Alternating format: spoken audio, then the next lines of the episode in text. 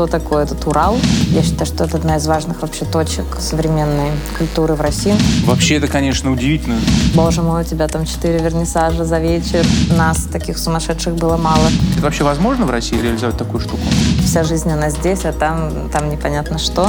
Создать ситуацию так называемого медленного времени. Чтобы все руководители музеев были из других музеев.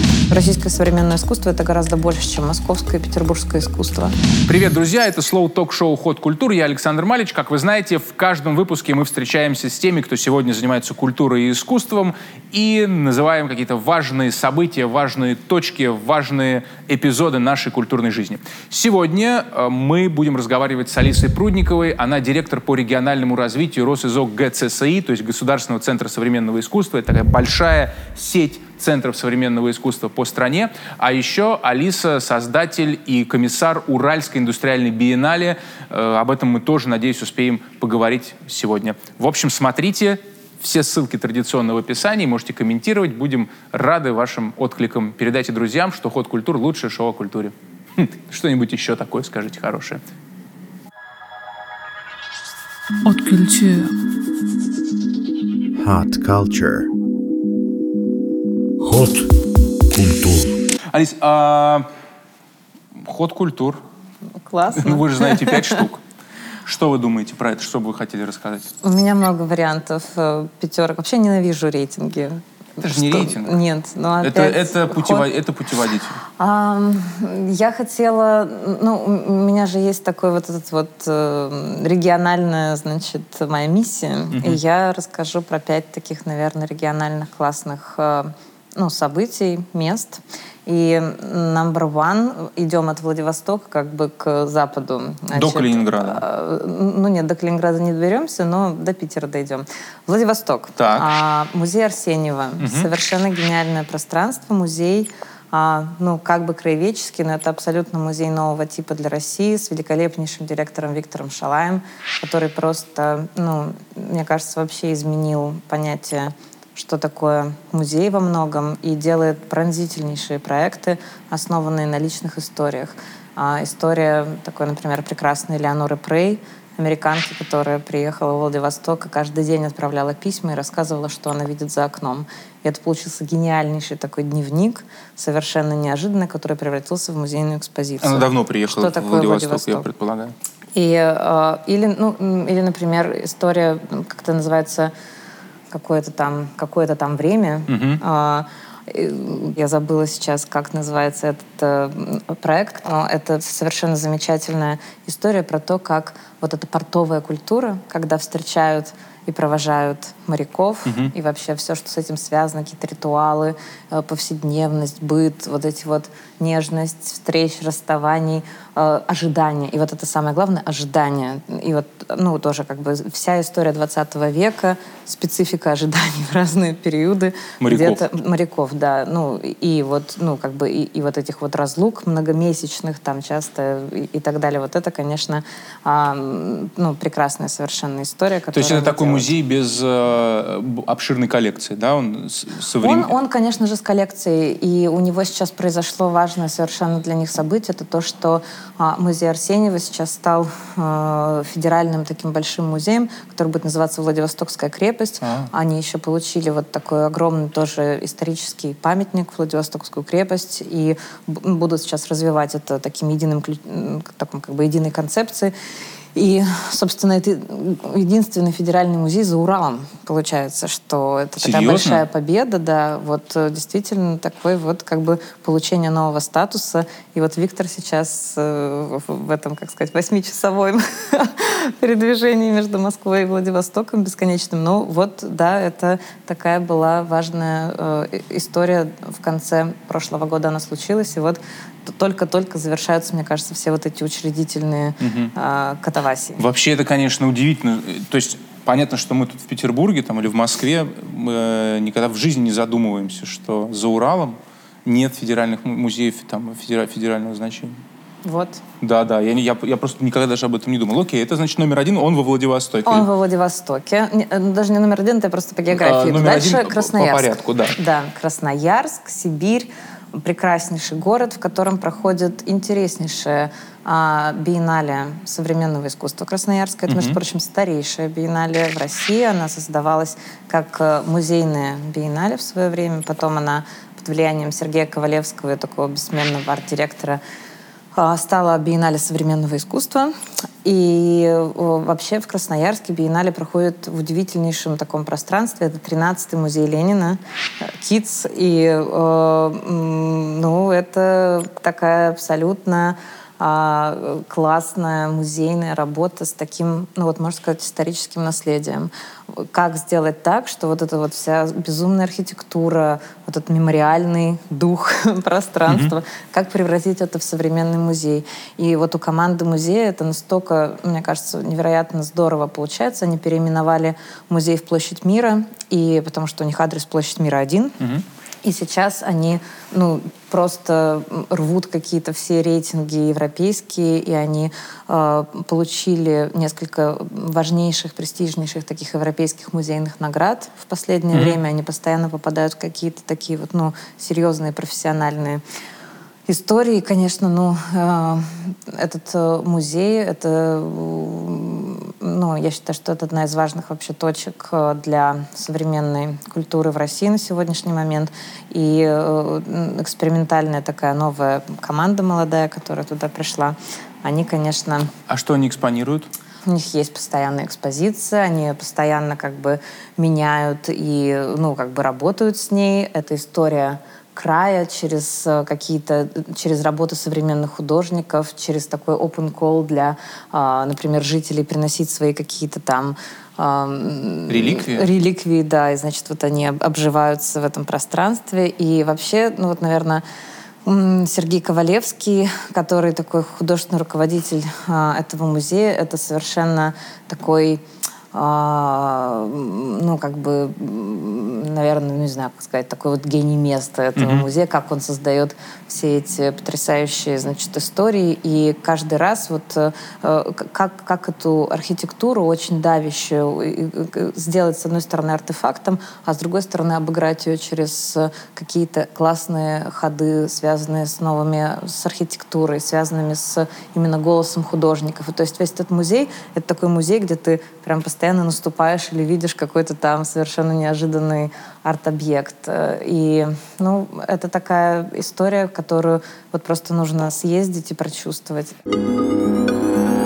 Ход Привет, друзья! А, вы знаете, грядут школьные каникулы, надо куда-то с ребенком отправиться, несмотря на то, что у нас 16 плюс это шоу, вы же наверняка хотите ребенка куда-нибудь отвезти.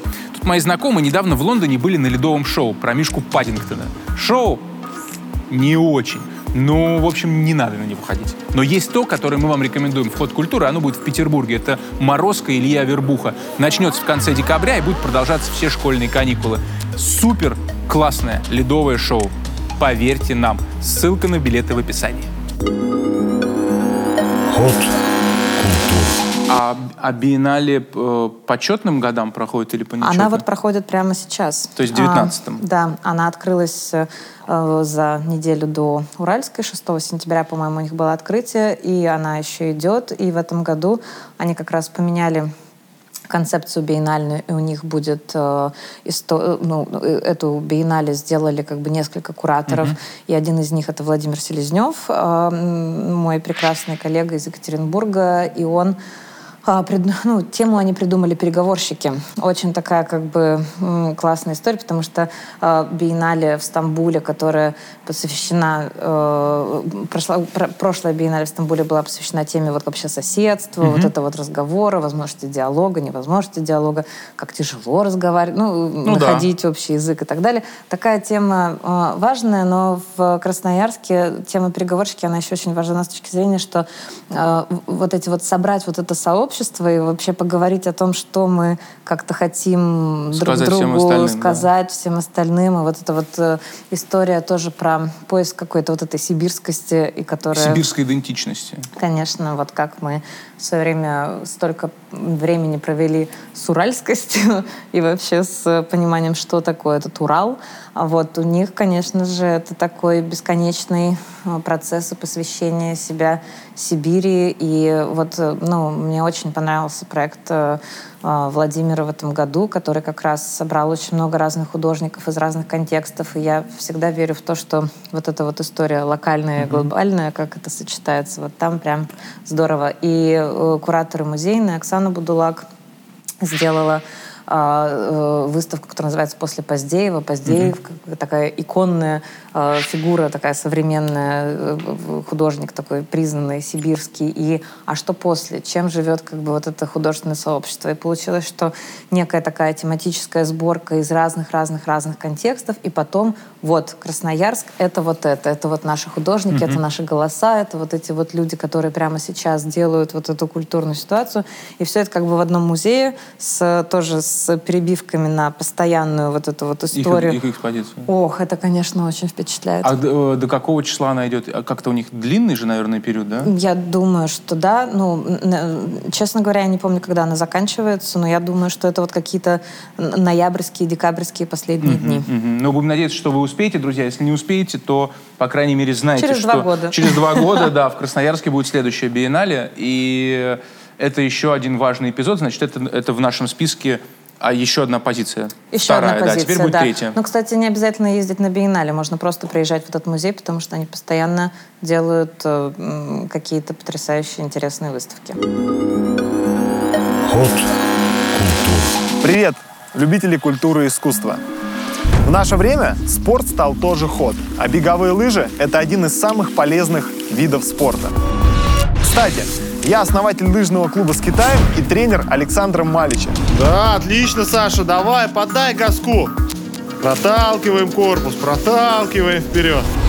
Приходите к нам на тренировки, получайте от этого удовольствие, катайся технично вместе с ход культур. Александр, что такое? Не останавливайтесь, медленно, до конца работы. Не бежать, Саша, не убегай, я все равно тебя догоню. Лыжи, ребята, класс. Ход культур. Но это вообще проблема такая э, Москвы и, и Петербурга, мне кажется, что мы мало знаем про, про, про музеи, которые находятся не, не, не это в столице. большая проблема. Это, ну, это, вас... действительно, это, это действительно так. У нас такая абсолютная э, ну, эгоцентричность в этом Конечно, смысле. это такая гиперцентрализованность. И кажется, что вот вся жизнь, она здесь, а там, там непонятно что. Но вот э, про это мы делаем проект «Не Москва», угу. про который, я думаю, мы еще поговорим. Но это как раз про эту проблему, что гораздо психологически легче слетать в Берлин, в Вену, да, да, да. чем в Екатеринбург, Красноярск. О, боже мой, сколько лететь в Красноярск? Четыре часа? М-м, да, да, это все еще одна, это, одна и та же страна. Мы когда были, был чемпионат мира по футболу или что-то, я летел из Сочи в Петербург с какими-то фанатами из, не знаю, из Европы, откуда-то они летели, и один другому говорит, что ты представляешь, мы будем лететь сейчас три часа и прилетим в ту же страну. И это удивительно. Три часа и та же самая страна. А когда 8, ты летишь в ту же страну. Вот что, да, вот да, что важно. Вот что важно. Так, Красноярск. Двигаемся да, дальше на, на запад. Двигаемся дальше. А, ну, Екатеринбург. Понятно. А, про Екатеринбург, что сейчас э, я хотела сказать. В Екатеринбурге произошла важнейшая, наверное, такая сейчас сборка а, э, замечательных людей, которые занимаются по всей стране арт-резиденциями. И вот э, в конце октября была, нет, в начале ноября была ну, конференция, форум арт-резиденций в России. Вот мы их насчитали чуть больше 40 но приехало гораздо больше людей, которые вообще заинтересованы в этом движении. И вот в Екатеринбурге они все собрались, и э, замечательная Кристина Горланова, руководитель фотографического музея Митенкова, предложила mm-hmm. такую ассоциацию арт-резиденции России. Вообще, я считаю, что все, что объединяет каким-то образом людей, которые делают разные интересные вещи, как бы помогать друг другу, делиться экспертизой, это то, что сейчас невероятно важно. Так что Екатеринбург стал такой точкой сборки. Центр резиденции. Центр, центр арт-резиденции. И, конечно же, вот наша а, практика арт-резиденции индустриальных на Биеннале это вот, э, я считаю, что все это немаловажно, что все это случилось именно в Екатеринбурге. А как арт-резиденция, ну, так если простым яз- языком объяснить для тех, кто вообще не в курсе, что это такое, как, как это Ну, организуется? арт-резиденция — это самый простой а, способ вообще как-то сдинамизировать э, культурную ситуацию на какой-либо территории. Когда нет ресурсов на такую полноценную институцию, когда э, или когда есть какая-то вот страсть к тому, чтобы делать какие-то художественные проекты. И очень важно дать художнику возможность э, провести, а, ну, не на форум приехать на три дня, а пожить на месте, как-то прочувствовать вот эту ситуацию, сделать проект как бы посвященный этой истории. И не обязательно художник, это может быть куратор, это может быть писатель, это может быть э, кто, кто-либо. Но тот человек, который, живя в этой резиденции, он э, каким-то образом себя э, ну вот посвящает. Чувствует в этом пространстве, да? И, собственно, это такой важный другой взгляд на свое место. А, Это всегда как бы какая-то история, которая тотально меняет вот привычную оптику восприятия вот той или иной территории. Кстати, а, вот только что перед записью нашего разговора э, я разговаривал с директором э, музея галереи Уфицы, Айки Шмидт его зовут, и он первый не итальянец в истории галереи Уфицы. Это был большой скандал. Который, да, который возглавил галерею Уфицы. А, Более того, выяснилось, что он даже первый, второй не флорентиец, который это сделал, потому что за всю историю галереи Уфицы только один раз был человек из Тосканы, который ее возглавил, все остальные все были флорентийцы. Так вот, произошло это, как выяснилось в э, нашем разговоре, после того, как министр культуры Италии принял программу музейной ре- реновации, или refreshing, как он сказал, refreshing the museums, чтобы вс- э, все руководители музеев были из других музеев. То есть э, не обязательно, что возглавляет музей человек, который никогда в нем не работал, а приходит из другого места. И, например, там он был, у него был сити-музей какой-то, а вот он теперь занимается в этом музее. Это не обязательно иностранец, но именно смысл в том, чтобы перетряхнуть, чтобы свежий взгляд был. С... И это прям государственная программа в Италии была такая. По Ну, крайней мере, так Очень я поддерживаю итальянцев. Вот, ну, Правильно и делают. Посмотрим, э, какой результат сейчас. Вот, по- получается, это в 2014 году случилось, значит, 4 года прошло. Да. Может быть, скоро мы увидим, как все будет там. Ну, вот э, это важная история. Всегда м, все такие решения не амбивалентные. Понятно, что есть люди, которые там внутри, которые там посвятили всю жизнь, и которые лучшие эксперты. Но вот м, слава богу, что в арт-резиденции это там не директор Уфицы, это все как бы как раз такая суперэкспериментальная история. И там можно а, м, находить э, ну, такие как бы большую вариа- вариативность решений. Так что, э, но вот эта вот история про какую-то другую оптику на привычное э, место, это, конечно, ну, прекраснейший инструмент. Ну и потом, наверное, идентичность проще находить локальную. Может быть, часто проще со стороны находить локальную идентичность, когда вы приезжаете и видите, что здесь свежим взглядом. Ну, это э, главное не просто свежим взглядом, главное взгля- взглядом художника на это смотреть. И главное, как бы, что потом получается в результате. Вот. Ну и вообще Екатеринбург, наверное, как бы это такое очередное там признание в любви и всем этим культурным институциям. И, наверное, вот это как раз одно из немногих мест в России, куда ты при- приезжаешь и понимаешь, что вот э, это город, который живет вот этой культурной повесткой, где вот современное искусство, оно стало таким каким-то образом жизни. И это так здорово. То есть это действительно, когда думаешь, боже мой, у тебя там четыре вернисажа за вечер или там... Ну, и это, это так здорово, потому что в этом настолько я чувствую э, вот эту вот трансформацию, динамику. Это все произошло вот на глазах за, на- за И, 10-15 и- и у лет. всех четырех вернисажей есть зритель. Конечно, конечно. Это ж самое важное. Конечно, конечно. Вот, поэтому, ну, вот это вот обилие институций, столько людей, которые делают проекты, как раз вот э, какая-то довольно дружность вот этого сообщества. В общем, Екатеринбург сейчас такой очень интересный феномен. Центр. Да, который вот э, зажил э, очень таком, таким прям динамичным вот этим процессом. Вы можете посмотреть, вот где-нибудь здесь появится сейчас э, ссылка на разговор с Лизой Савиной, которая рассказывает нам про Уральскую биеннале. Ну, я не могу похвалить Уральскую. Да, да, ну понятно. А, Алиса не может хвалить Уральскую биеннале, потому что она ее, в общем, создала, поэтому она молча говорит про то, что Уральская биеннале а, индустриальная — это лучшая индустриальная биеннале в истории биеннале не только индустриальных. Боже мой, боже мой. Э, восточнее, все, что восточнее, лучше Но надо как-то корректно сказать. Ну, в общем, очень хорошая биеннале, если коротко. А, Сгоняйте в Екатеринбург. Правда, она все уже завершилась, мне кажется. До всё 1 уже- декабря. Ну, я думаю, что когда вы это смотрите, уже все. Но через два года будет следующая Уральская индустриальная биеннале. Это факт, да. Да? Она будет. Ну, ну, в общем, Лизина интервью посмотрите, там Лиза все рассказывает про это. Так, это номер три. Екатеринбург, значит, э, Владивосток, Красноярск, Екатеринбург, Так, Пермь. Пермь. Неожиданно.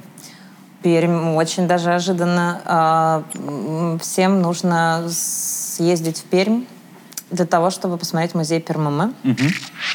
И э, Пермскую художественную галерею, и Центр городской культуры. И, собственно, ну, э, вот все время как-то, мне кажется, Пермь ужасно страдает от того, что бесконечно вынуждена говорить об эффектах вот этой культурной революции, Да. которая там происходила, но вот жизнь в Перми сейчас и новый директор музея Пермы Наиля Лахвердиева, которая ну, делает потрясающую такую именно художественную программу, а, вот э, действительно это сейчас э, постоянные супер такие качественные события, и проекты. Только что была выставка группы а, город Устинов из Ижевска, персональная большая выставка супер молодых художников и то, что есть музей, который дает голос и который делает прям на весь музей выставки, это супер важно, потому что, собственно, так и складывается вот эта вот э, э, такая правильная как бы художественная инфраструктура и м, Центр городской культуры как, как генератор такого огромного количества фестивалей, событий, проблемных дискуссий. Это такая супер важная площадка на карте города. Ну и э, сейчас очень интересно идет процесс а, решения, наверное, какого-то, возможно, финального истории с переездом Пермской художественной галереи на завод Шпагина, как такой большой, тоже крупной девелоперской истории государственно-частного партнерства и всех вот этих вещей. Но э, как бы в транзитный период это всегда очень интересный период. Поэтому Ну и вот- потом, может быть, будет интересно. и потом, несомненно. Но, в общем, уже сейчас Пермь — это прямо тоже важнейшая история. А, ну, сейчас особенно тоже как бы... Дальше мне нужно выбрать одно. Да. Но уж- э, просто Пермь, пока вы, вы думаете про одно, Да. а, Пермь же ведь э, стала такой э, с негативной коннотацией теперь идет из-за отъезда оттуда Курензиса и э, му- му- музыка Этерна. Все, разговор такой, что как будто Пермь осиротела, там ничего не происходит. Я поэтому так, Так удив- вот, да. Это на поэтому самом деле не так. На вот я самом к чему. деле не так, да, это факт. И, ну, что еще важно, э, если идти дальше, я просто так упомяну, что Нижний Новгород дальше по пути это прям тоже сейчас бурлящая невероятная точка, мы про это еще потом упомянем. А пятым я все-таки выберу Петербург. Оп! Оп!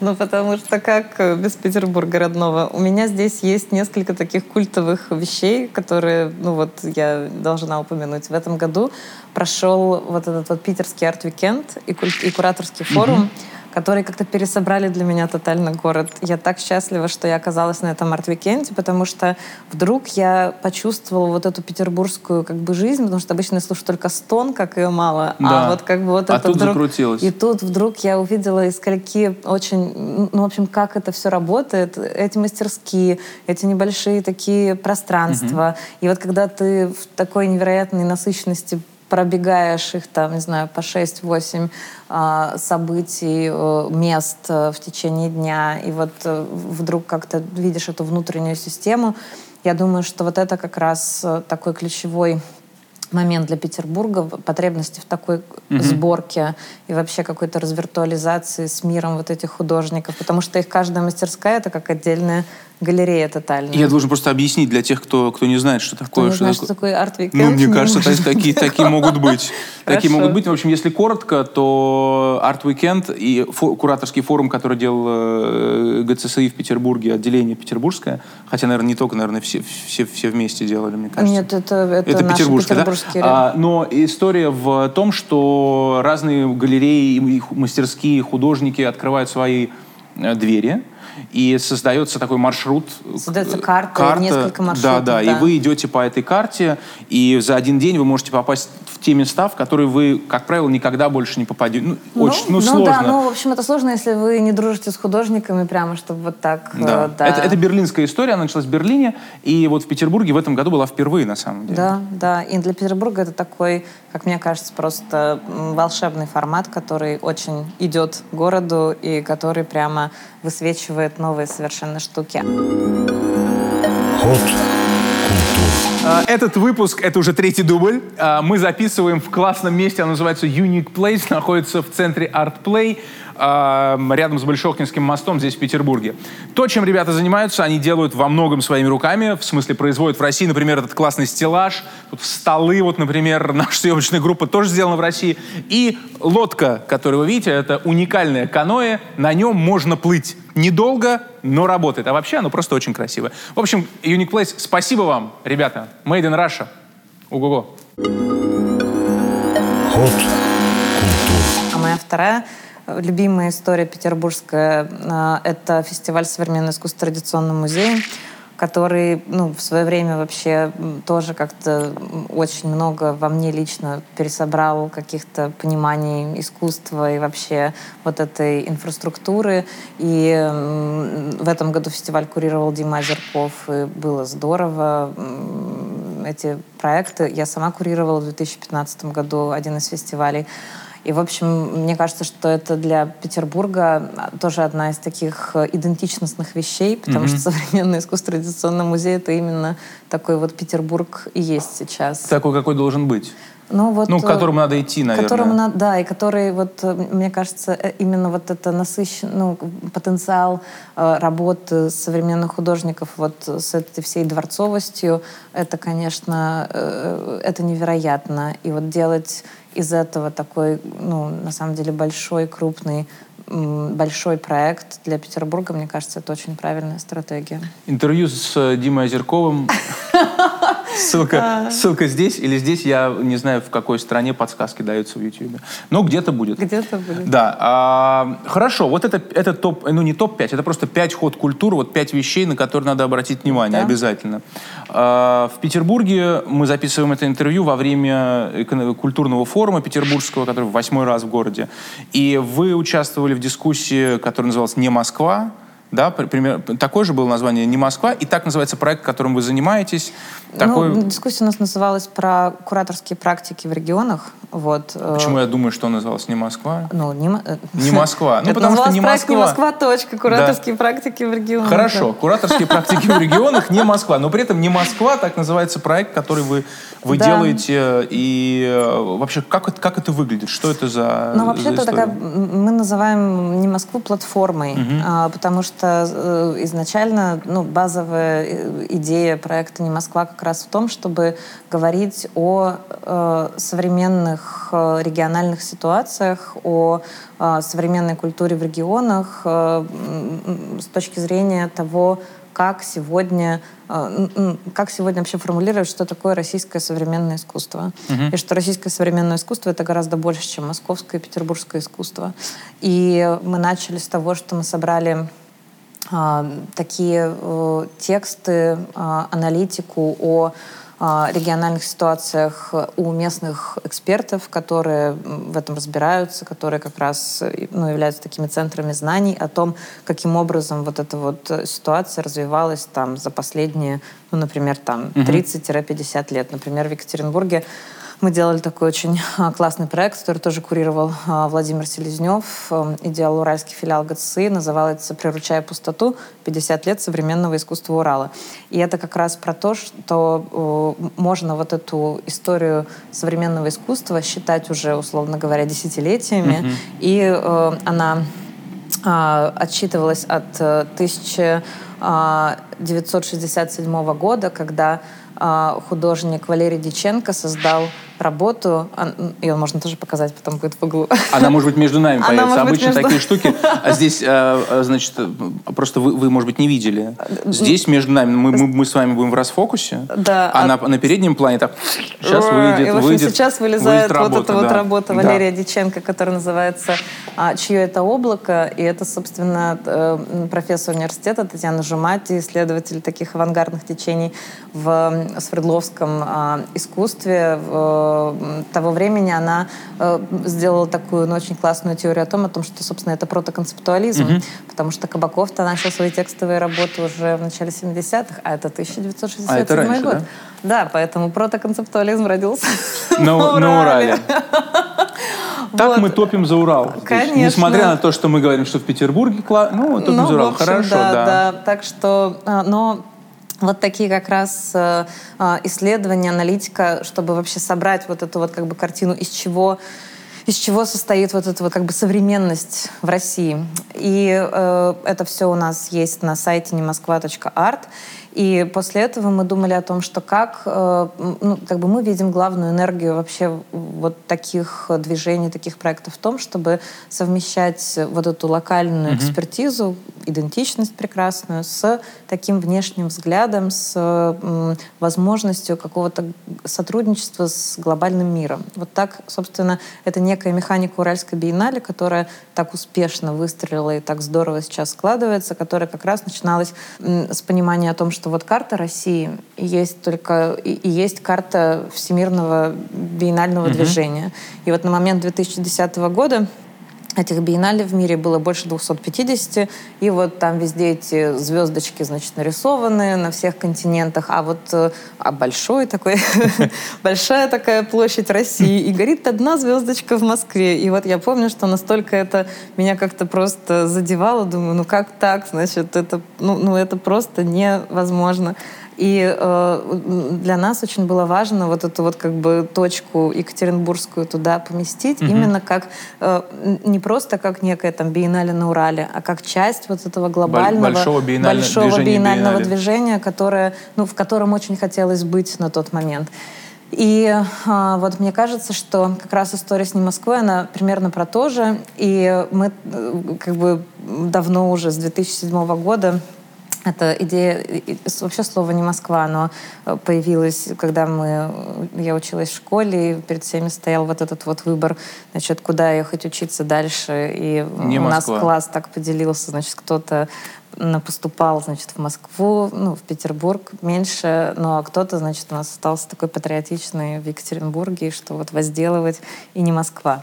Так Да, вот, а- а Алиса родилась в Свердловске. в Свердловске, Ну, да. соответственно, э, не в Москве. Со-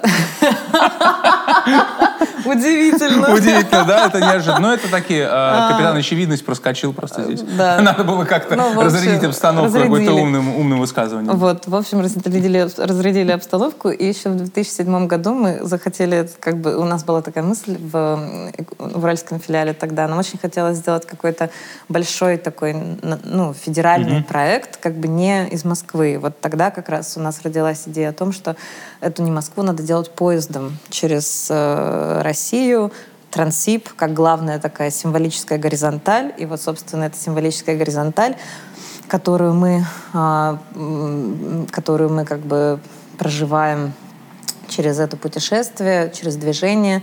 И тогда была очень классная идея о том, чтобы в 2007 году у нас был слоган у проекта «Москва глазами не Москвы». Нам тогда очень было вот это важное напряжение между центром, не центром. Это был действительно такой, ну, важный на тот момент э, поворот темы, который, естественно, через 10 лет совершенно уже был, ну, не так остр, и вообще было совершенно неинтересно поворачивать таким образом. Но в 2007 году мы не нашли, у нас не хватило денег, ресурсов и, и- и спонсоров, чтобы этот вообще всю эту нашу м, супер ом- огромную историю одолеть и сделать.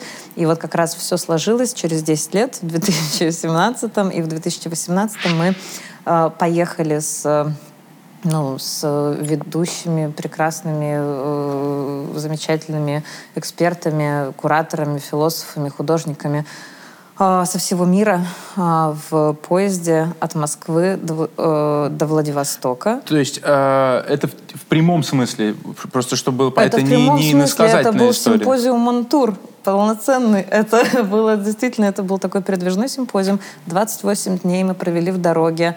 А, Мы меняли нашу компанию три раза. То есть э, кроме нас таких сумасшедших было мало, чтобы 28 дней куда-то ехать. И поэтому мы приглашали людей по неделям от Москвы до Тюмени, от Тюмени до Иркутска, и от Иркутска до Владивостока. Вот. Ну и, собственно, нашим главным таким а, интересом и а, ну, вот сутью этого путешествия было, помимо того, что мы бесконечно как бы проводили такой мозгоштурм и дискуссии на тему того, что, мы, что нам делать с регионами и как нам их показывать, как о них говорить. То есть вы высаживались в каждом городе? Мы высаживались в каждом городе. Ну, в каждом в городе мы, некоторых городах. мы высадились в 13 городах на протяжении нашего путешествия. Мы высаживались в 13 городах. В каждом городе мы проводили дискуссии. В каждом городе мы проводили ревью нереализованных проектов. Потому что, ну, как бы, конечно, когда мы говорим про ситуации такие региональные, мы говорим больше про потенциал, чем про реальность. Ну, как бы, не во всех городах есть институции, не во всех городах есть общая система поддержки художественных проектов, не во все, ну и, и так далее, и так далее. Самое главное, что, наверное, выяснилось в результате этого замечательного путешествия, что э, даже если нам казалось э, изначально, что вот есть такие как бы белые пятна, и наверняка вот эти, не знаю, там центры Улан-Удэ, Иркутск, э, ну, города, которые не, с, э, Не ассоциируются ни- вообще ни там с современным какой-то такой, да, искусством, вот да. там с жизнью какой-то современной искусство. Везде есть потрясающие художники, везде есть э, как бы сложившиеся ситуации. И то, что мы как бы об этом не знаем, это не значит, что их нет. То есть вот действительно произошла вот эта, ну, как такой замер температуры по больнице, грубо говоря, вот во время этого путешествия. И а, Дальше проект «Не Москва» он как бы действует, то есть мы делаем что-то, делаем выводы, и дальше как бы создаем следующий формат. То есть в результате этой поездки выяснилось, что даже если есть художники, то самое главное, что нет вот этих вот э, кураторов, людей, которые э, э, их посадят и скажут, господа, вы художники, давайте как бы мыслить, а что Сейчас вы делаете в организуем». контексте как Да. бы, да, вообще, ну, такой глобальной истории искусства, а как это, как это сделать э, именно таким проектом, каким... И действительно, вот это вот кураторство — это самая главная боль, которая в регионах сейчас есть, потому что, ну, все, кто угодно могут называться кураторами, Да, но да. нету вот таких пониманий основ даже этой вот профессии. И поэтому следующим этапом стало э, создание такого формата кураторской школы. И, собственно, мы придумали о том, что эта кураторская школа будет номадической. Она будет путешествовать каждый раз, э, будет проводиться в новом месте. И у нас был в этом году первый такой опыт. Это кураторская школа в городе Садка, Челябинская, Челябинская область. область. Да, город Садка э, это малый город, в нем чуть больше 50 тысяч человек живет, и а, он концентрируется вокруг предприятия «Магнезит», который давно является партнером биеннале, и мы там сделали постоянную резиденцию Уральской индустриальной биеннале, то есть это как бы ну, уже известное нам место. Пред- Предвосхитили мой вопрос, почему в Садке? То есть можно было Да. выбрать много малых городов с населением до это 50 факт. тысяч человек. Но Садка — это город, который, как бы, опять-таки, готов к изменениям, и который хочет э, создавать у себя на территории э, события, для которого важно, э, ну, как бы, важно э, свой город осмыслять как бы с точки зрения такой некой социокультурной политики и вообще думать о том, каким образом сделать так, чтобы люди не валили оттуда, каким образом сделать так, чтобы они чувствовали себя в центре, ну, вот какой-то реальной жизни, а не то, что она где-то там идет, а ты вот в садке, и у тебя жизни Да. нет. Но это то, о чем вы рассказывали, э, когда вы, в общем-то, в Екатеринбурге это начинали, что есть ощущение оторванности, что вот где-то там у кого-то классные крутые проекты, где-то там большая, крутая, взрослая, ну, такая э, наполненная потоками жизнь, а мы там в Екатеринбурге, и у нас тут вот ничего как будто бы мы от- отрезаны, и надо обязательно уезжать, чтобы что-то было. На самом деле э, для, для Петербурга это ощущение тоже, в общем, э, ну, присутствует оно, О, по крайней мере, в, в таких разговорах, да, что вот где-то там вот какие-то классные большие проекты, а мы тут, ну, сейчас лучше стало, вот, как мы выяснили, арт-уикенд, опять же. Вот. И, ну, на самом деле, конечно, много всего происходит в Петербурге, много грех всего. жаловаться. Да, да, но нечего. это... Ну, Но... вы все время ноете. Мы да. всегда, конечно, мы на болотах сидим. Вы посидите с, на- с нашей на болотах. Конечно. Вот сейчас, ну, между прочим, сейчас полдень, если что. Вот за окном серо, ноябрь, полдень за окном. Понимаете? Ничего там вот. Ну ладно, Ну это ладно, так. да. Садка, значит, в Садке кураторская школа. А кто, В следующ- э, кто в этой школе? Это, Это, садки- это садкинцы? Нет, нет, нет, э, ну, тоже не- Из- нельзя сказать, что в Саткинце там, а, э, что сад, нет Саткинцы, что там куратор на кураторе сидит. М, Не в этом был смысл. Смысл как раз в том, чтобы а, ну, как-то реализовать нашу мечту, которую мы хотели реализа- реализовать на поезде. А эта мечта заключается в том, чтобы создать ситуацию так называемого медленного времени. И вот когда мы ехали, собственно, в наш симпозиум, у меня везде в манифестах было написано о том, что медленное время, только в ситуации замедления мы можем э, сейчас как-то прийти к правильным решениям, осознать э, момент э, и так далее. И ту программу, которую мы сами себе придумали, и то, как мы путешествовали по этим городам, и то, как там оставалось, не знаю, пара часов на сон, а вот все остальное это, это бесконечное общение, мероприятия, события, переезды. И, конечно, это была такая, ну, утопия, что раз и у нас э, медленное время в поезде. Это было не так. А как раз кураторская школа — это такая возможность вот эти две недели э, провести в ситуации такого глубокого общения, погружений в а, работу над своим проектом, потому что это был open call. А, Поэтому open call мы приглашали людей, которые живут и работают э, в регионах, э, ну, в большом смысле этого слова, кто ну, как бы практика, чья сейчас направлена на интересы какой-либо территории, и мы получили, ну, по-моему, около 200 заявок. Мы выбрали 20 ам, человек, э, которые поехали в садку, и, собственно, Туда же приехали а, участники, вот как раз те а, зарубежные кураторы, которые были с нами в поезде «Не Москва». Это Дитер Рульстрата из Чикаго, Саймон Шейх а, из Британии и Валентинас Климашаускас а, из Литвы. И если говорить о том, что каким образом мы выбирали вот этих вот экспертов на поезд, этих участников, то мы выбирали тех людей, которые как бы уже имеют интерес к России, которым было, ну, как, которые были замечены в каких-то, значит, там работе с русскими художниками. Замечены в связях, так. Да, и которые, ну или которые, например, делают какие-то большие проекты, э, м, грядущие документу или там Берлинскую Ага. биеннале, или те, которые могут выбрать э, и увидеть интересных для них российских художников Отсюда. для, да, для их э, грядущих э, проектов. И все они, ну, в основном стали такими, как-то, можно сказать, теперь адептами их, э, вот, искренне интересующимися дальше в участии в проектах российских, и поэтому вот они приехали как тьютеры, да, наверное, это называется, в кураторскую школу.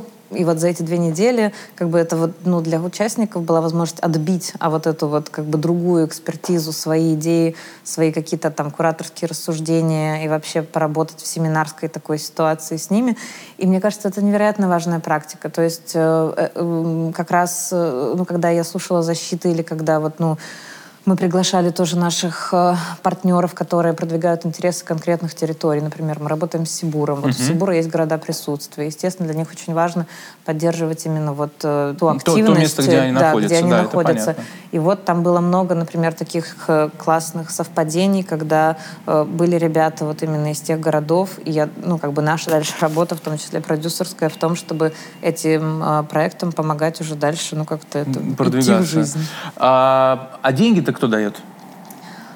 В смысле на не Москву? На «Не Москву». А, ну, мы поддержаны государством, а, э, как Государственный центр современного искусства. У нас генеральный партнер это Владимир Потанин. И вот если говорить вообще про э, то, каким образом вот э, за последнее время развивалась эта культурная инфраструктура в регионах, то фонд Потанина, который делал проект сначала «Меняющийся музей в меняющемся мире», потом как бы музей 4.0, вот эти вот э, бесконечные программы стажировок и обменов для музейных профессионалов. Я сама объездила очень много всего именно благодаря фонду Потанина. То есть мы с ними совпадаем, наверное, в главном таком ну, посыле э, и проекта, и миссии фонда это в том, чтобы именно поддерживать и развивать вот эту вот э, как бы содержательную инфраструктуру в российских регионах. Для искусства, ну и для современного искусства, да?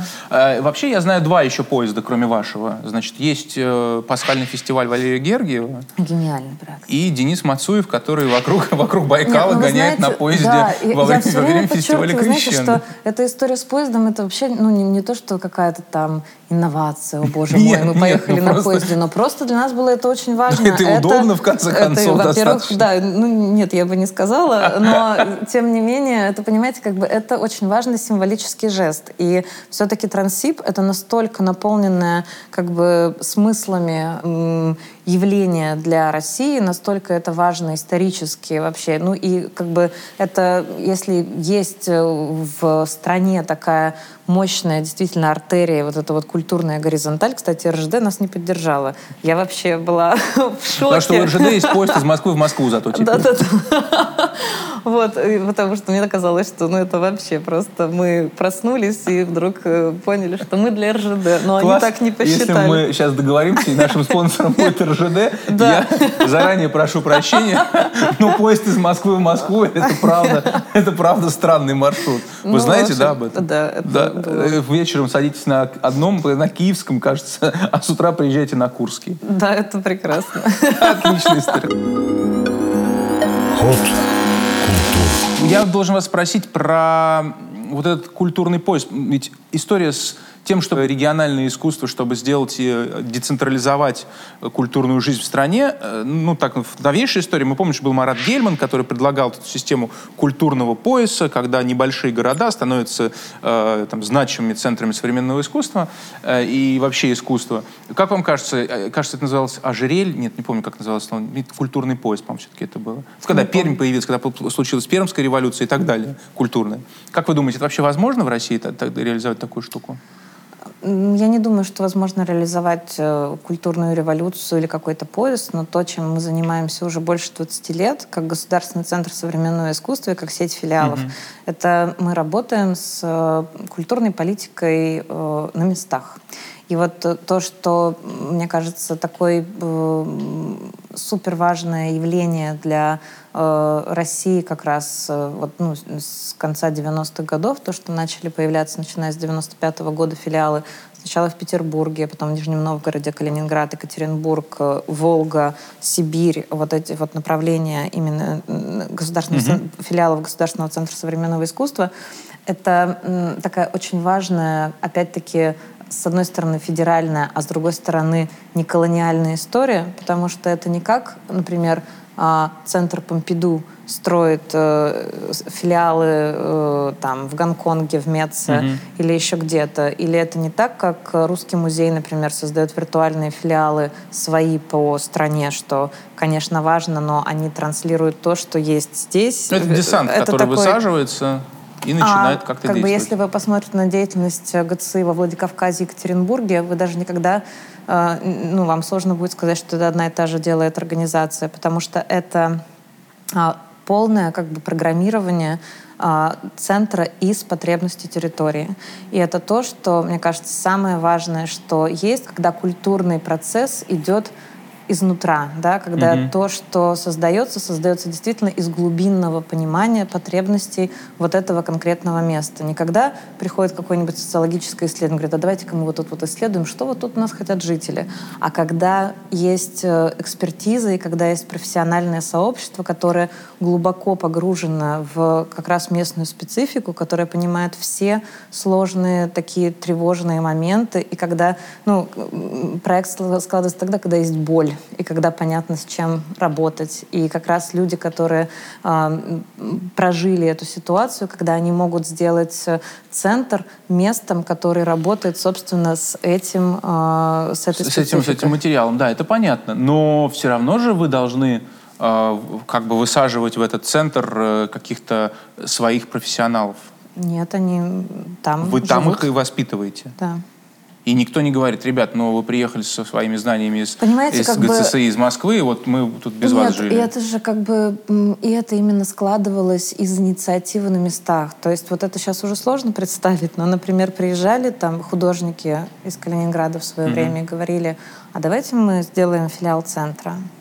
И он появлялся, и начиналась работа, и потом дальше они уже обрастали там кураторами и так далее. То есть это нету такого, что кто-то приезжает из там Москвы и говорит, я теперь буду здесь арт-директором.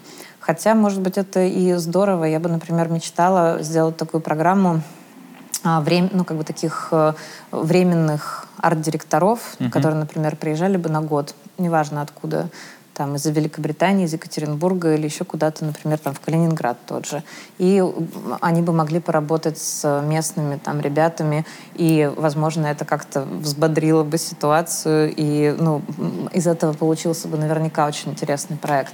Вот, ну, как перспектива, это вполне, я думаю, как А бы ситуацию надо работать. бодрить. А везде надо всегда бодрить ситуации. Как только проходит пять лет, сразу же бодримся. Понятно. Где учат кураторов? Мы, в- ну, кроме школы в Садке, которая была две недели и, и закрылась. А, Учат кураторов, например, во Владивостоке. Мы как раз вчера делали сессию, и, ну, где учат кураторов э, в Краснодаре. И именно вот это такие э, абсолютно энту- энтузиастические, как бы, такие кураторские школы, когда есть регион, который понимает, э, есть город, что нам надо учить здесь людей, чтобы нам было лучше, интереснее и, ну, правильнее. Да. Вот, так что это во Владивостоке абсолютный такой как бы авторский проект Яны Гапоненко и Лена Ищенко в Краснодаре с ребятами, с, зипом, с зипами. А, Они делают вот такую уже школу именно ну, вот, сосредоточенную вокруг центра а, типография, которая ну, своим таким главным а, спецификой мыслит вообще возможности коллективной работы, работы с самоорганизациями, с сообществами, это дико интересно. Вот. Ну а дальше, пожалуйста, вы приезжаете в Москву и учитесь э, в Шанинке, учитесь в Вышке, учитесь э, в РМА, по-моему, у них тоже есть кураторы, учитесь в Мастерс, ну и вот все богатство Все, предложения, все оно здесь, да. пожалуйста. Но этого хватает для страны. Ну, нет, я думаю, что не хватает. Именно поэтому мы делаем в том числе вот эту школу кураторскую, которая будет ездить везде и ну, высаживаться в разных как бы, городах, потому что не- невозможно все привести в центр. Центры должны перемещаться.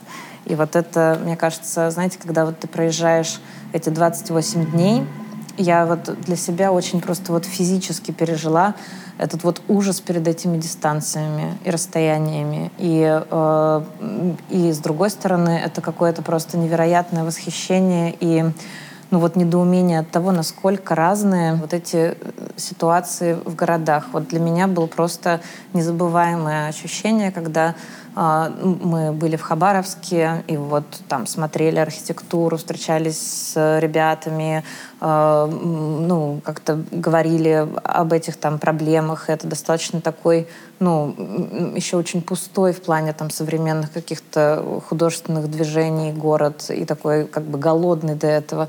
И вдруг мы одну ночь в поезде, мы приезжаем во Владивосток, и мы вдруг по- погружаемся в такой вообще, э, ну, тотально другой мир, какой-то довольно такой советский, как бы, ну, вот такой напряженный очень Хабаровск, и э, Абсолютно такой свободный, такой какой-то очень насыщенный, кипучий, там, э, очень такой противоречивый Владивосток. И вот действительно, это, знаете, это а, в чем энергия большая сейчас вот таких сетевых возможных проектов, вот как не Москва, их много, конечно, разных, которые сейчас есть, которые работают с этой региональной а, э, спецификой. Она как раз в том, что вот как интересно исследовать эту разную современность. Что вот э, то, что сейчас современность для Бурятии, и то, что сейчас современность для Екатеринбурга, невозможно поверить, что это одна страна. И вот поэтому говорить о какой-то там российское там современное искусство, я считаю, что это самый большой ужас, который вообще может быть, когда нужно сделать какую-то некую Какой-то собирательную с- там, да, картинку. да? Это ужасно. И, соответственно, это вот, например, такой у нас будет внутренний вызов, потому что мы будем делать выставку э, не Москвы в Манеже в Да. Петербурге в следующем году. И вот сейчас мы э, как раз, э, ну вот, э, замечательным таким кураторским составом и, из разных городов, вот как раз там, не знаю, от Нижнего до Владивостока, у нас такой довольно ну, искусственная, как бы такая кураторская группа, которая просто сложилась из нашего какого-то нетворка, общения, mm-hmm. знакомств, но которых мы зовем подумать о том, а как, как вообще интересно говорить об этих вот местах в Питере. А, э, ну вот действительно, если так подумать, что вот делать выставку о какой-то так, ну, о разных там художниках, да, типа выставка региональных. региональных художников. Ну вот, надо представить, какая это может быть тоска ужасная. Да уже на название, название уже да, такое, что, ужас, что никогда. сразу невозможно. И поэтому, но, в общем, это совершенно точно будет э, не так, да, и, и мы сейчас э, ищем вот э, пути, как об этом поговорить, э, ну, собственно, интересно, но, наверное, мы придумали самый такой важный для нас ход, что все равно эти регионы, как бы они могут быть склеены только исключительно Петербургом. То есть мы, наверное, это будем делать в формате таких кураторских резиденций, и потом, как бы, собственно, внедрение. Мы вообще разг... мы хотим поговорить с художниками Питера, а им-то вот какое есть дело вообще до Красноярска, там, не знаю, или Владивостока, или Я еще просто знаю ответ, боюсь. Да ладно. Мне кажется, да. В общем, вот. Нет. Нет. То есть да, а может быть так де- вот, дело-то и, и, нет. классно, если даже и нет. Если нет, да. Угу. Потому что это такой вид тоже как бы часть э, Это Москвы часть страны, сейчас. да, это часть страны. И, э, и, и часть того, что, ну, как бы, что происходит, и, соответственно, значит, нерв в другом. Значит, нерв вообще не в географиях, а в каких-то историях. Вообще, ну, как бы, может быть, это еще изменится, но сейчас, на данный момент, мы говорим о том, что, как бы, самая такая какая-то вещь, которая, ну, вот, всех как-то волнует и интересно, это просто только личные истории. Да, да, и это вот, вот только, только, истории, только знакомство которые. Которые, ну, которые выводят э, как бы интересные личности. Да, и, собственно, я понимаю. мы, наверное, вот как бы сейчас отталкиваемся именно от этой идеи, и это такой тет-а-тетный разговор, и тет-а-тетные какие-то, соответственно, проекты, которые из этого вырастают. Но, э, значит, в Петербурге это будет в следующем году, в 20-м, да, 20 будет в 20 году.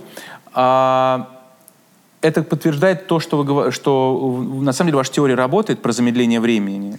Потому Я что надеюсь. время, ну, время, время в Улан-Удэ и в Петербурге течет не одинаково. О, да. А что с публикой? Это ведь ключевой вопрос. Вчера, например, на у нас была, мы, мы обсуж... были на панели с э, Татьяной Черниговской и с э, Ольгой Усковой об, об искусственном интеллекте и с Дмитрием Озерковым в э, искусственной панели на форуме культурном, пояснил.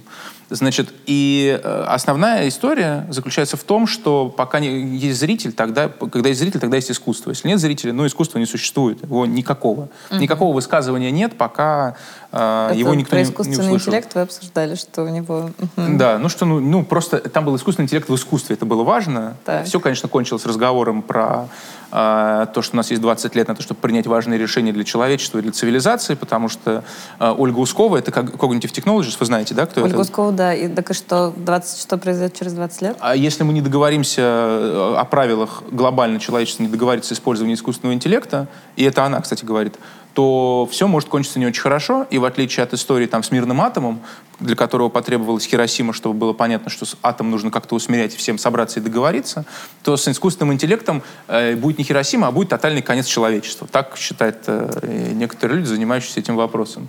Довольно страшно, кстати говоря. Это не то. Мы сделали биеннале про бессмертие. Да, Мне да, уже да. страшно год. Да, да, да, да. Уральская биеннале в этом году у нее тема бессмертия. Так вот, а, в, в Петербурге к современному искусству относится очень тяжело.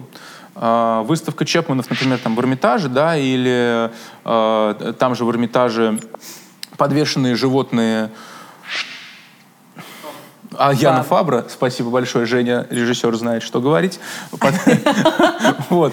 А, вы- Вызывает ну, просто жалобы, письма в прокуратуру, проверить, закрыть и так далее. Все оскорблены. Ну, это А что- же такой тренд на оскорбляющееся, как бы, оскорбляющееся общество. Но м, м, вы знаете, мне кажется, что про аудиторию э, современного искусства, ну, как бы это же просто, это просто аудитория, и с которой нужно, э, нужно учиться разговаривать, нужно ее просто бесконечно вовлекать. Я вот э, я много рефлексирую на тему того, как изменялась аудитория. Вот, ну, Екатеринбург mm-hmm. мне понятнее, да, всего оперируем, потому что я такой как бы свидетель, да, вот этих процессов, э, очень такой включенный. И я помню, что в 2005 году, э, когда мы только начинали вот нашей новой командой э, программировать э, филиал ГЦС в Екатеринбурге, то э, аудитория наших проектов была, ну, там, не знаю, до 100 человек, там, 30-50. И я помню, как это просто... Ну, у меня был такой внутренний вопрос. Или это мы делаем такую чушь, которая никому не интересна? Или что, что мы делаем не так? Почему так происходит? И, и когда мы сейчас вот десятками тысяч читаем аудиторию на Уральской индустриальной биеннале.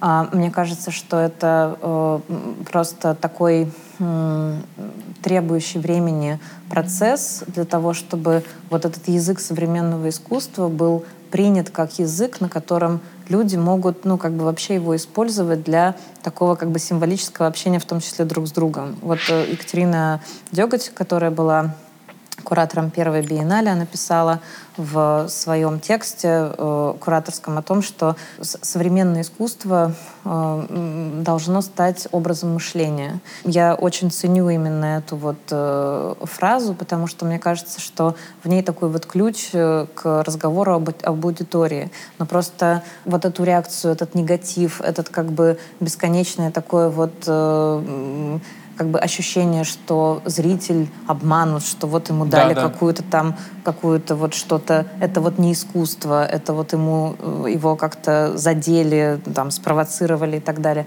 Я всегда считаю, что это, ну, просто как бы один из э, таких этапов, которые, ну, вот неизбежно э, нужно проходить. И, это на, просто. И, и с ним нужно, да, и вот находить правильный язык ответа на это. Вот э, у меня была недавно на биеннале такая история.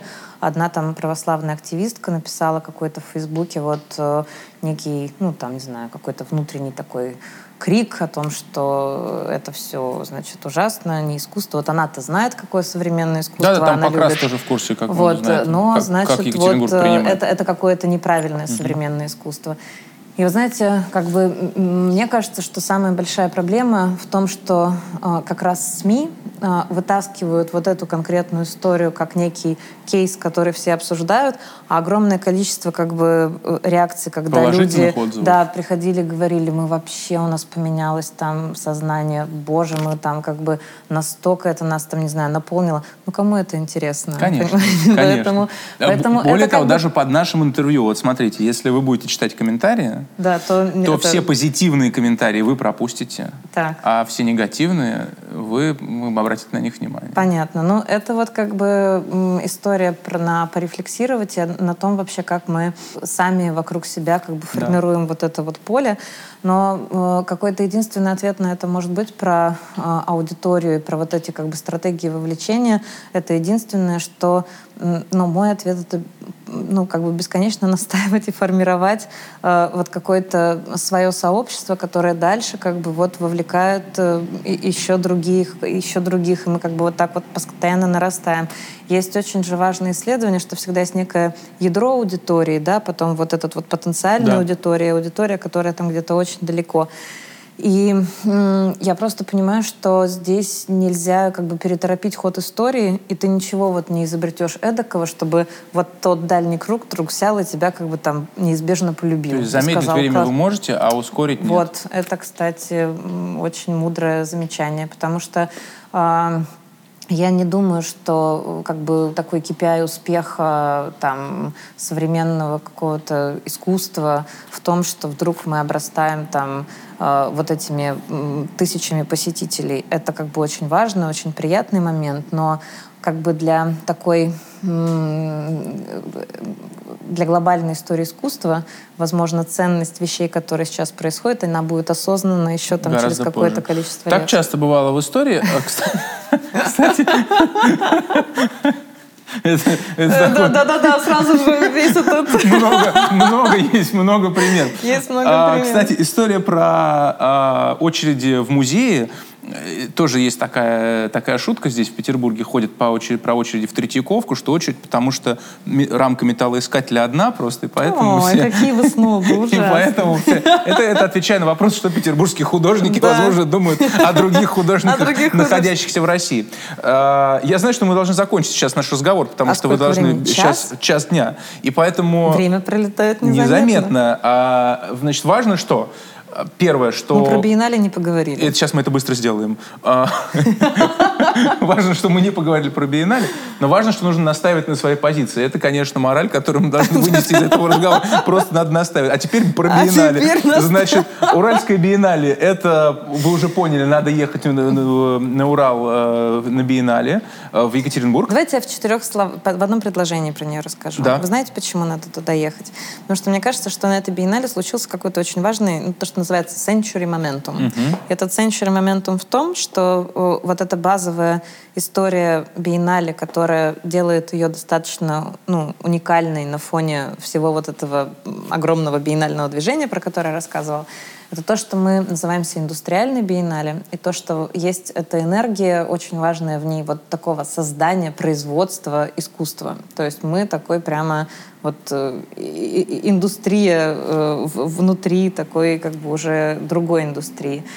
И а, в этом году, как я и упоминала, биеннале на тему бессмертия, но вот если про нее рассказывать как это инвестору в лифте, то это биеннале, который делает китайский куратор, работающий в музее Гугенхайма в Нью-Йорке, а, на Урале, на закрытом режимном объекте, а, который делает многое, но в том числе а, По-прежнему делает многое. по-прежнему делать много, ну, как бы не только гражданское, но и произво... ну, как бы производство так называемого специального назначения на тему бессмертия.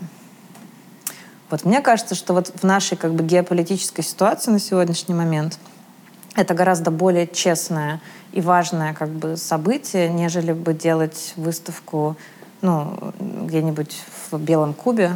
И знаете, все вот эти элементы, они сложились не то, что мы вот... э, У нас был завод, нам, Да. мы искали куратора, значит, китайского происхождения. Хорошо, хорошо бы из Нью-Йорка. А, Да, хорошо бы из Нью-Йорка, но вот то, как это все сложилось, у меня действительно есть ощущение того, что, ну, во-первых, больше так в жизни никогда не сложится, и это важно именно сейчас, именно в этот момент, и что это произошло. И мне кажется, что это, несомненно, вот тот уровень разговора о важнейших вещах, которые действительно, когда вот это вот бессмертие, искусственный интеллект, и вот э, эти 20 лет, и мы ведь ощущаем, что на кончиках пальцев наших вот сейчас какое-то такое глобальное изменение, которое, возможно, вообще тотально поменяет наше представление о том, что такое вообще человек. И то, что это может произойти как бы на нашем с вами веку, это не может как бы не придавать какой-то вот особый вообще как бы нерв всему, Да. что мы сейчас делаем, что мы, ну как бы как мы об этом рассуждаем и э, что еще в наших силах изменить. Так что, Значит, да. ребята, которые говорят про искусственный интеллект, говорят, что революция уже случилась, просто мы этого не заметили. А, ну то есть, ну, Вот. в принципе, новый Да. технологический уклад, он же Да, наступил, Да, поэтому... поэтому да. вот, собственно, все. А, жалко, что мы это не обсудили подробно. А, можно еще три биеннале, на которые надо поехать? Да, несомненно. А, Нужно успеть съездить э, в Стамбул и посмотреть биеннале про антропоцен. Э, Значит, еще больше раздвинуть рамку вот этих вот э, проблем, которые мы обсуждали. Ну и вообще посмотреть на интуиции художников. Очень важно, когда на такие ну, глобальные темы художники высказываются, они ведь мыслят гораздо быстрее, чем э, ну, как бы мы с Да, вами. чем мы воспринимаем. И вот эти вот художественные интуиции, они всегда дают какой-то такой невероятный вот э, прогноз, можно сказать, да, на будущее. И я бы на вашем месте съездила на биеннале в Лионе. Она будет до 15 февраля, по-моему. И это такая наша, можно сказать, тоже по духу э, близкая очень нам индустриальная биеннале, которая проходит прямо в целом регионе. У них, по-моему, 19 городов, в которых эта биеннале раскидана, и я мечтаю туда успеть, а, э, потому что она тоже как раз проходит в очень многих таких э, бывших индустриальных пространствах, и ну, это очень много кто делает, и Ливерпуль, там, и Берлин, и много-много кто эту специфику как бы такой уходящей индустриальности анализирует, но там в этом году команда кураторов из молодых кураторов из Пале де Токио, а, одна из самых сейчас продвинутых интересных институций в Париже, поэтому вот э, мне кажется, что это то, что стоит посмотреть. Посмотреть. Так, и три? А мы сказали, что э, А, Стамбул, Стамбул. э, Лион. Лион. А, и еще, а, и, и то еще, куда я собираюсь, ну не знаю, попаду или нет, это чилийская медиа-биеннале в Сантьяго.